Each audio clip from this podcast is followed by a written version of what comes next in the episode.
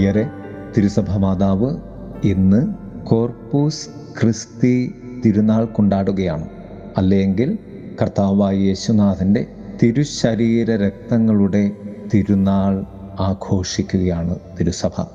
Luminous റേഡിയോയുടെ എല്ലാ പ്രിയ ശ്രോതാക്കൾക്കും ദിവ്യ കാരുണ്യനാഥനിൽ ഈശ്വമിശിഹായ്ക്കും സ്തുതിയായിരിക്കട്ടെ.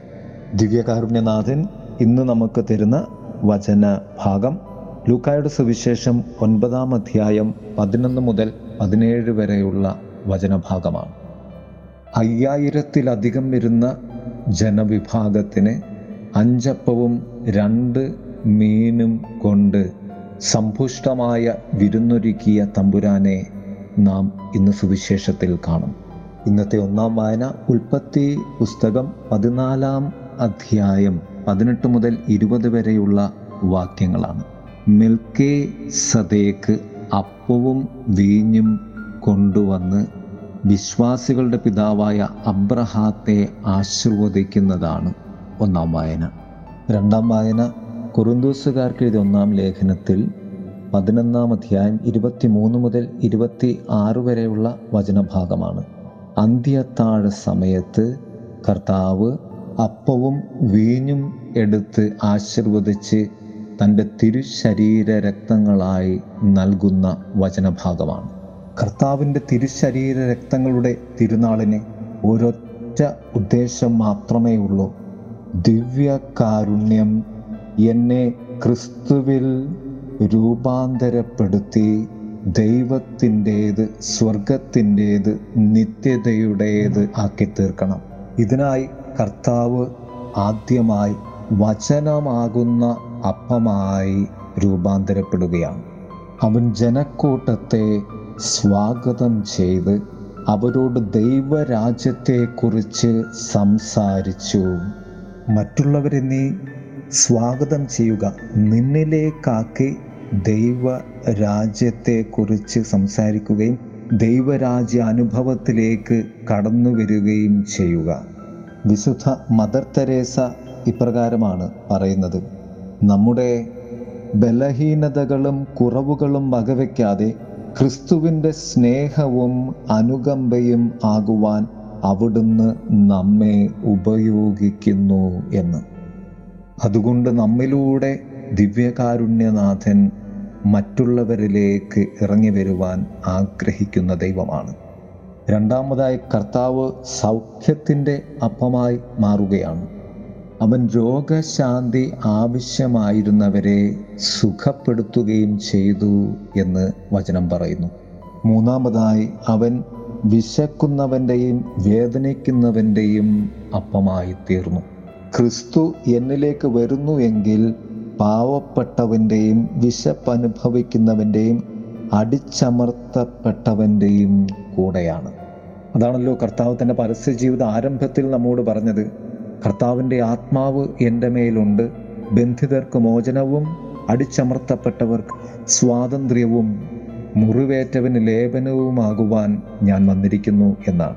പ്രിയരെ സ്നേഹം പ്രവൃത്തിയിലൂടെ പ്രകടിപ്പിക്കപ്പെടുന്നതിന്റെ പേരാണ് അപ്പം. വിശക്കുന്നവനായി മരണത്തിന്റെ മുന്നിൽ നിൽക്കുന്നവനാണ് അപ്പം.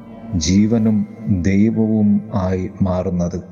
അതുകൊണ്ട് ജീവനുള്ള ദൈവത്തിന്റെ തിരുശരീര രക്തങ്ങളുടെ മകനും മകളുമായി നീ മാറണമെങ്കിൽ നിനക്ക് വിശപ്പുണ്ടാകണം മരണഭീതി ഉണ്ടാകണം.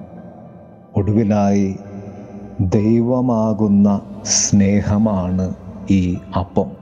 മനുഷ്യരാൽ തീറ്റി പോറ്റപ്പെടുവാൻ ദൈവം മനുഷ്യനായി തീർന്നു തന്നെ തീറ്റിപ്പോറ്റിയ മനുഷ്യർക്ക് തന്നെ തന്നെ നൽകി തന്റെ ശരീരവും രക്തവും നൽകി യഥാർത്ഥ സ്വർഗീയ അന്നമായി അപ്പമായി മാറുന്നതാണ് ഈ തിരുശരീര രക്തങ്ങളുടെ സത്യം. പ്രിയരെ അനാദി മുതൽക്കേ നിലനിന്നിരുന്ന ദൈവസ്നേഹത്തിന്റെ തുലാസാണ് പൗരോഹിത്യം. ഒന്നാം വായനയിൽ ഉൽപ്പത്തി പുസ്തകത്തിൽ നാം കാണുന്നത് പോലെ നിത്യപുരോഹിതനായ മിൽക്കി സദേക്ക് അപ്പവും വീഞ്ഞും കൊണ്ടുവന്ന് അബ്രഹാത്തെ അനുഗ്രഹിക്കുന്നു. പൗരോഹിത്യം വഴി അപരനോടുള്ള സ്നേഹത്താൽ നീ നിറയപ്പെടുമ്പോൾ ആ തുലാസിന്റെ ഒരു വശം താഴുകയും മറുവശം ഉയരുകയും ചെയ്യും. സ്വർഗത്തിലേക്ക് നാം ഉയർത്തപ്പെടുകയാണ് ചെയ്യുന്നത്. എല്ലാവർക്കും പൗരോഹിത്യ തുടിപ്പുള്ള തിരുശരീര രക്തങ്ങളുടെ കർത്താവിന്റെ ആശീർവാദം നേരുന്നു. ആമേൻ. രൂപമായി എന്നിൽ സക്രാരി തീർക്കുന്ന സർവേശ്വര.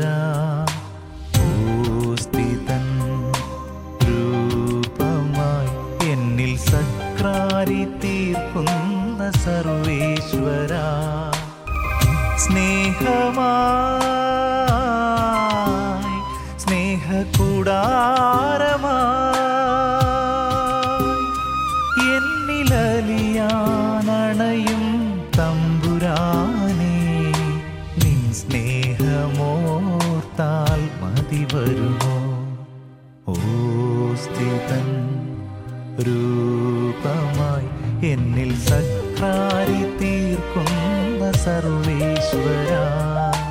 കാരുണ്യമാ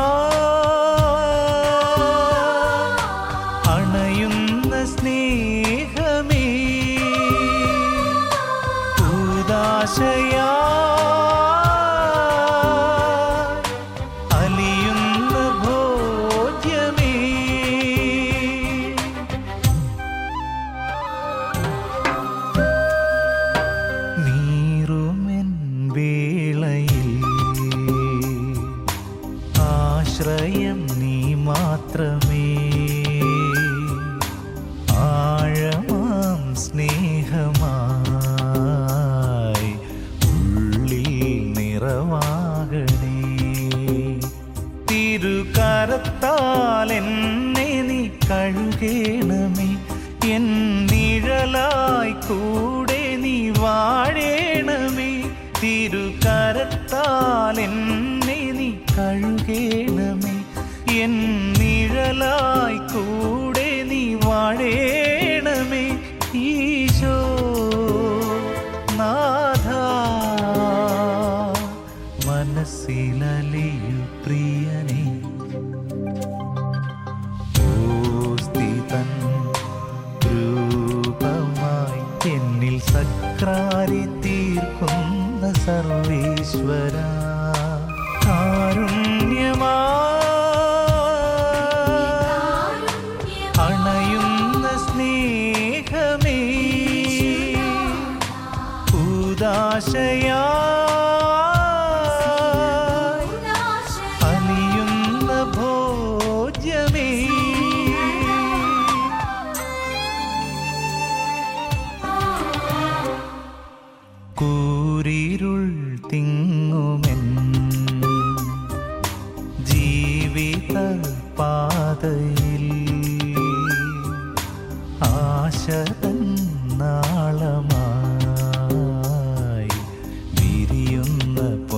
പൊൻസൂനമേ നീ മാത്രമാണെന്നുമെൻ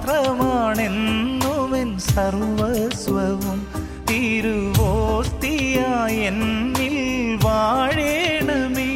നീ മാത്രമാണെന്നുമെൻ സർവസ്വവും തിരുവോസ്തിയായി എന്നിൽ വാഴേണമേ